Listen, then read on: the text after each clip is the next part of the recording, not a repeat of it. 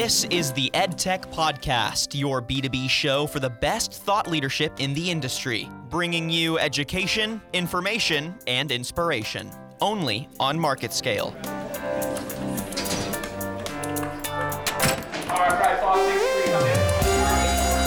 They're no longer sitting there with a pen and paper. Virtual reality is an interesting medium where students can access a wide range of content. Hello, everyone. Welcome to the podcast today. I'm your host, Tyler Kern, and I'm excited to welcome two excellent guests from iStation into the studio today. First of all, we have Doctor Victoria Locke. She's the research director at iStation. Doctor Locke, thank you so much for being here. Thank you. Absolutely. And then Doctor Bill Fahle, he is the senior vice president of development research. Doctor Fahle, thank you for being here as well. Thank you. Absolutely. So today we are talking about reading, and reading is obviously an essential skill in this day and age. And today we're going to take a look at best practices for teaching reading to our students, but also then evaluating progress. And we're going to dive a lot into that as well towards the back half of the podcast. But the method that the both of you are uh, large proponents of is the Big Five. And so today we're going to explore a lot about that. What are the basics of the Big Five? What do we need to know about that first and foremost, just as we dive into the podcast today? I think the most important thing to realize about the Big Five is that it's all research-based. Mm-hmm. This um, has been years in the making. It came out of the National Reading Panel in nineteen ninety-seven that looked at hundreds of research articles as regarding how to teach children well. Um, learning to read in English is a difficult task. Learning to read is actually one of the more difficult things we learn as human beings. Mm-hmm. So um, after they did three years of research, they came up with, you know, the five areas um, that need to be addressed in any kind of reading curriculum. And so those are phonemic awareness, um, phonics, fluency with text, comprehension, and vocabulary. And these skills tend to scaffold up on top of one another. So there is an order to them. Absolutely. And, and Doctor Fahle, one of the things that you really specialize in is that research type side of things. And as you kind of look at the method by which they came to these five, as you evaluate it, what, what made these five stand out and what was so important about the research they did to land on these five uh, that we call the Big Five now? Well, uh, the English language, as as you know, is a is a complex language. It's mm-hmm. required to know certain vocabulary and context in order to even pronounce words correctly. So even just to be able to read out loud the word red and the word read, they're spelled the same. You have to know the context to know which one we're talking about. Uh, as a result of that, all these five things intertwine with each other. And the, the research shows that if they learn the early skills first and then learn the other skills on top of that, that they'll build on one another all the way through to fluency, which is when you can read uh, without pausing. Yeah, I find that, that that building element really, really fascinating, the way that each one uh, kind of helps inform the next, I suppose. And like you mentioned, a, a scaffolding effect. How do you view these five and, and the scaffolding effect of them? How do you think that they best meet the needs of students? How do these five particular things really meet the needs of students as they're learning how to read? And as you've mentioned, English is a really complicated language and complex.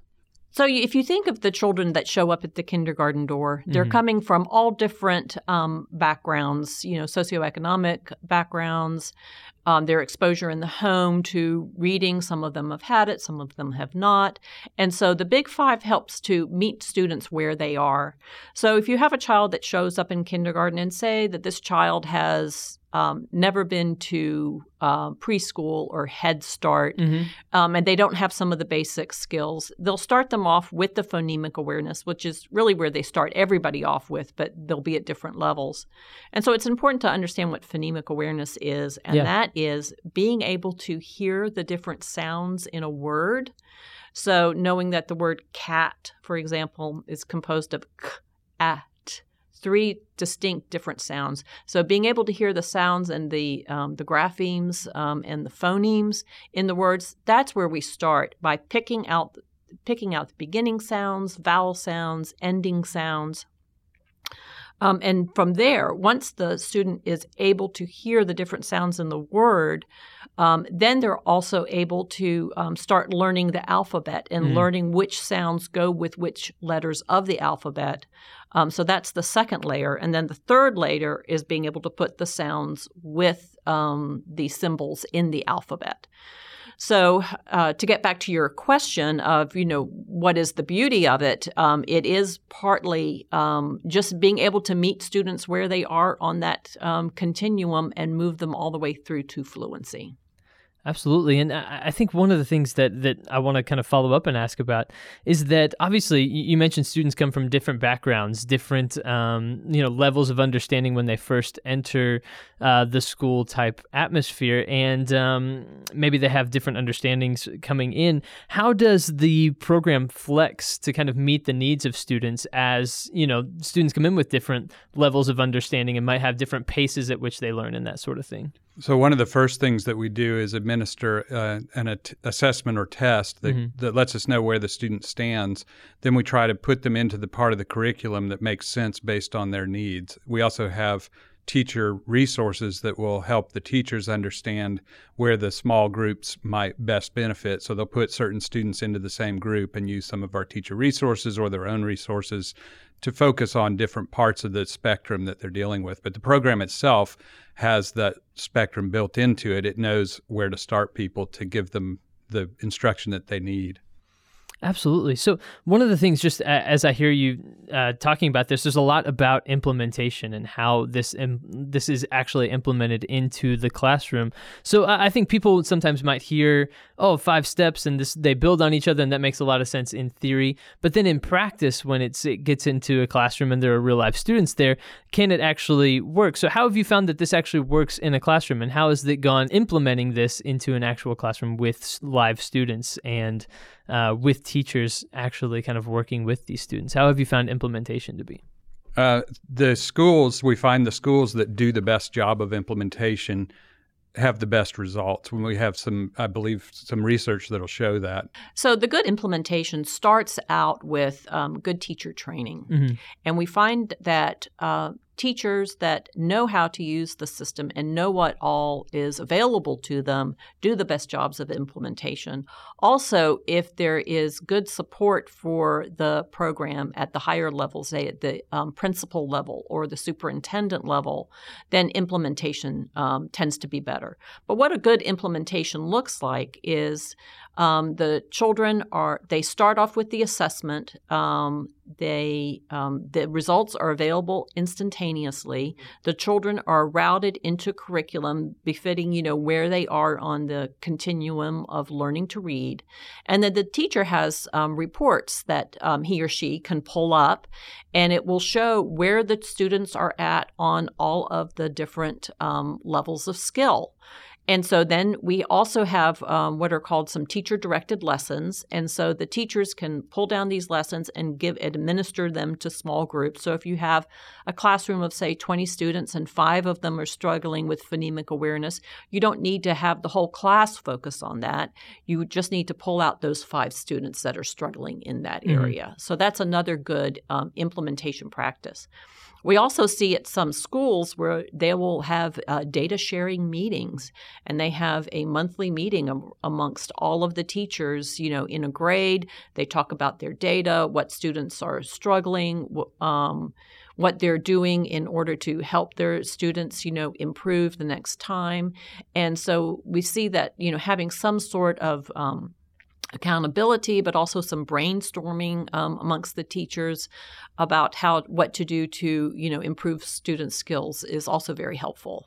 We've also found that the students, when they have visibility into their own performance, that they can do better too. They they see it as a goal, and a lot of times teachers will set up progress boards and things like that uh, that help the kids understand where they stand and make it kind of fun for them to to make progress. Absolutely. So I think that's a that's a big thing, right, is being able to measure progress. And that's something that both of you are really interested in, just as you look at, you know, the, these methods for, for teaching reading in, in schools. It's just being able to to measure progress and to collect that data. So kind of walk me through how you measure progress, and uh, what are some of the ways that teachers have at their disposal to kind of continually move students along in their progression to full fluency? For reading, our program gives an assessment that focuses on the different areas of the Big Five separately. So one of the things we'll do is we'll start with making sure that they understand that letters make sounds and that they know what those sounds are and even what the letters look like to begin with.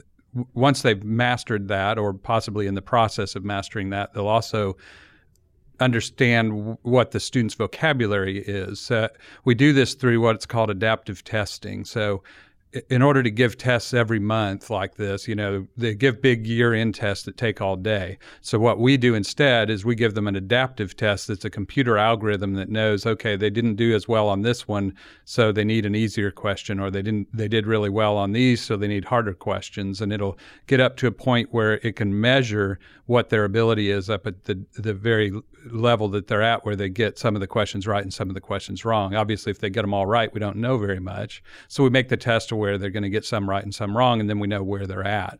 Now we know where to start from in the curriculum. And we do that across all the different skills, again, scaffolded. So as they make progress on their base skills, then we add in the other skills like comprehension. So I think what the um, beauty of it is, is that in the Big Five, we're meeting the student where they're at yeah. along the continuum. But the computer adaptive test does the same thing. It also meets them where they are. And um, if because The, at the first of the year, it will give them uh, a question that's just kind of medium difficulty, and then it calibrates from there whether or not they need harder or easier questions. So the uh, Big Five is set up to meet them where they are, and our assessment is as well. That's really phenomenal. Now, uh, one of the things I'm curious about is just how uh, how vital the feedback that you get from teachers has been just in the creation and in the full implementation of this.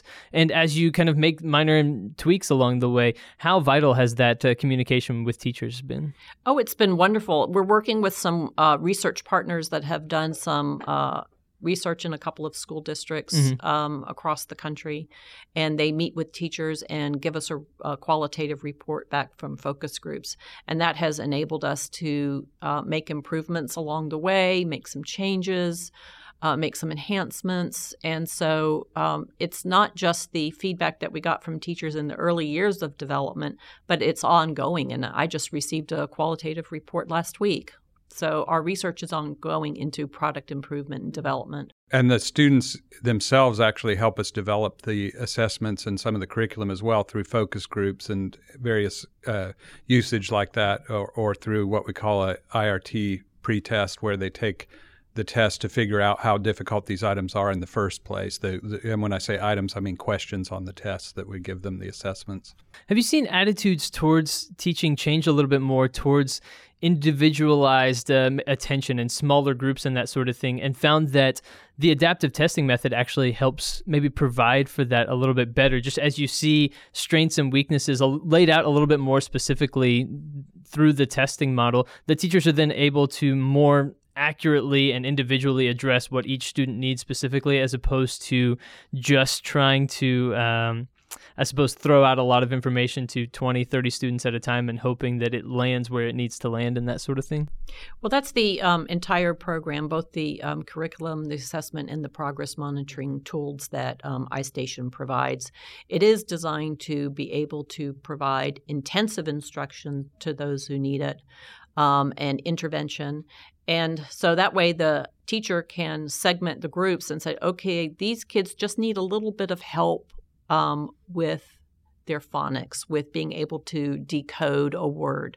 Um, these kids are all the way back at the beginning. They really need to focus on phonemic awareness. So we provide the reports for that. We provide instruction for it so that they can differentiate instruction, which is which is vital, because if the students who are struggling don't get the instruction that they need, then they'll just keep falling further behind. But on the other end, if the um, students who have mastered it, if they've mastered phonemic awareness, if we keep teaching it, then they start to lose engagement. So you really need to be able to provide what each student needs. I think uh, in some of the reading material that uh, that you have on your website and that's available through iStation, um, you said that uh, reading comprehension in the third grade is a huge indicator of success in the eighth grade, which is a huge su- indicator of success, you know, future success in high school. And so really building those building blocks and making sure those first steps are mastered in the, you know, in the progress on the way to, to learning how to read, really vital for the future of a student, I would say. And so it, you're right, that that early mastery and that ability to then hone in on what a student needs to succeed can have massive uh, ramifications throughout the rest of their educational career. Yeah, and, and by dividing it up into the to the big five areas, one thing we can also check is if their vocabulary is what's deficient versus their ability to understand the letters or something like that. That has its own implications too. They may need to focus specifically on vocabulary because, as I mentioned before, just to read the word read versus read or to understand some of these more complex words, they have to understand what the vocabulary is in the first place, or they won't even know how to pronounce it or read it or understand it for sure. So what ongoing research are you are you undertaking to um, continue to refine what you do and to build upon, you know, what you've already created with the Big Five and what's already uh, being implemented? What research are, are you guys doing these days? So one of the projects that we're working on right now is to use um, our assessment as a screener for uh, students with dyslexia, hmm. which is a learning disability. And um, the a student with at risk for dyslexia will show um, a different pattern than, say, your more garden variety poor reader. Mm-hmm. So a student with dyslexia, they'll have um, a pattern of strengths and weaknesses. So some of their strengths are actually in vocabulary and listening comprehension. Those are some, you know, compensatory yeah. tools that they have in their toolbox, but they'll be uh, weaker in phonemic awareness, phonics, alphabetic decoding, some of those skills. And so the teachers will be able to look at a uh, report for a kindergarten student and see they're strong in listening comprehension. Um, they're strong in vocabulary, they're weak in phonics, and uh, we're working to, you know, help educate um, uh, teachers on what this means. Because say a student is in kindergarten, say their birthday is in March or April, and the teacher looks at this report and think, oh, well, this child has a spring birthday.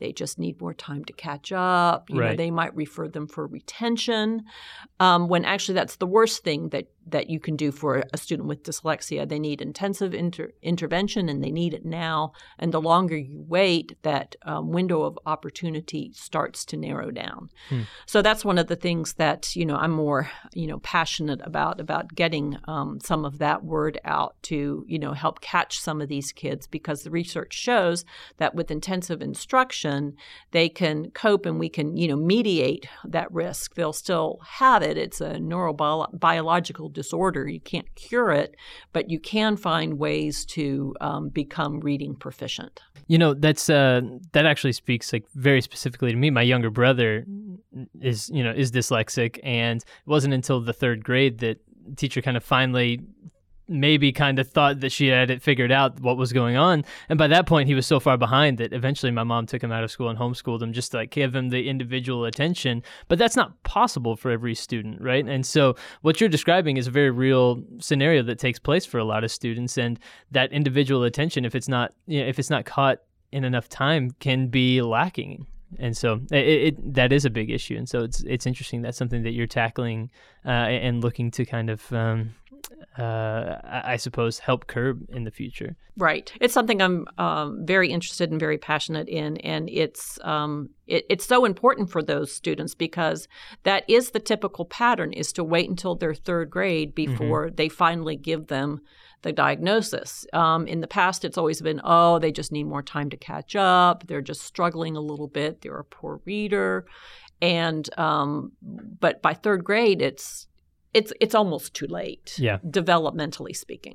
Doctor Fahle, what about you? What is some of the uh, the other research uh, that you're doing right now that is kind of refining what you do at iStation? Well, one of the things that I'm excited about is our new oral reading fluency product that's just come out, because it involves some neat technical advances, including using uh, artificial intelligence to recognize a passage as the student's reading it to determine how well they read it automatically. So that's something that's out there, and we're working on possibly other projects with that kind of technology, just to see what we can do with it now that we have it in place. So we're we're looking at uh, we're always, of course, looking at what what the customer is looking for, the teachers, administrators, and students need, and we're doing some um, research around that too to try to f- figure out, for example, one of the new research projects we're looking at is the correlation of the scores across grades, so that we can look more at longitudinal data. We're missing that in some cases. In other cases, that's there.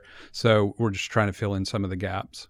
That's really, really fascinating. I love all of the uh, the work that you're doing just in this area of ensuring that every student kind of gets that gets the building blocks that they need, and every student kind of is uh, in the spot that they need to be able to learn how to read effectively and move forward with their educational career, especially now that uh, reading isn't viewed as something that is uh, just, oh, it's it's good that you know how to, it's it's essential in today's day and age that you, you have these skills and these abilities, and it's almost thought of as, as a given. And so making sure that students have these abilities early on is uh, of vital importance. Well, it's important for the students and their families, and it's important for our society as a whole. The research shows that if by the end of third grade a um, s- student isn't reading on grade level, mm-hmm. they have a higher risk of dropping out, going on welfare, going into prison. So it's um, it's it, it's it's important for everybody, not just for the students and their families themselves, but for our whole society. Absolutely. Absolutely. And, and finally, I just kind of want to wrap up by asking a little bit more about how iStation makes it really easy to follow the progress of students as they're going, just seeing progress reports both for parent and teacher and student. I, I think that that's a big thing, just to have that, that measuring stick by which to just understand exactly where each student is. How does iStation really help make that easy? We have a reporting site that delivers the data as quickly as we get it. Mm-hmm. So that's that's something that we pioneered in this field, I think, is is the ability to instantly see those results. Previously, you know, with the old paper tests or even some of the computer tests, they took the results and spent weeks or even months sometimes correlating what all the results were. iStation gives you that instant information to know where they stand, and then to be able to deliver the uh, correct remedies right away. Um, and we also have a variety of reports. So there are some that are very high level that are for district administrators um, mm-hmm. to show how the district as a whole or how a school as a whole is doing, or how a grade in a school is doing. And then it drills down into the classroom level that teachers can use, and then individual student reports. And so it, um, and it shows a graph, so you can see the trend line on whether a student is gaining or decreasing in a skill. And actually, it's the trend line that's the, you know, most important thing for a teacher to uh, look at, not just one particular data point, but, you know, where is the growth over time.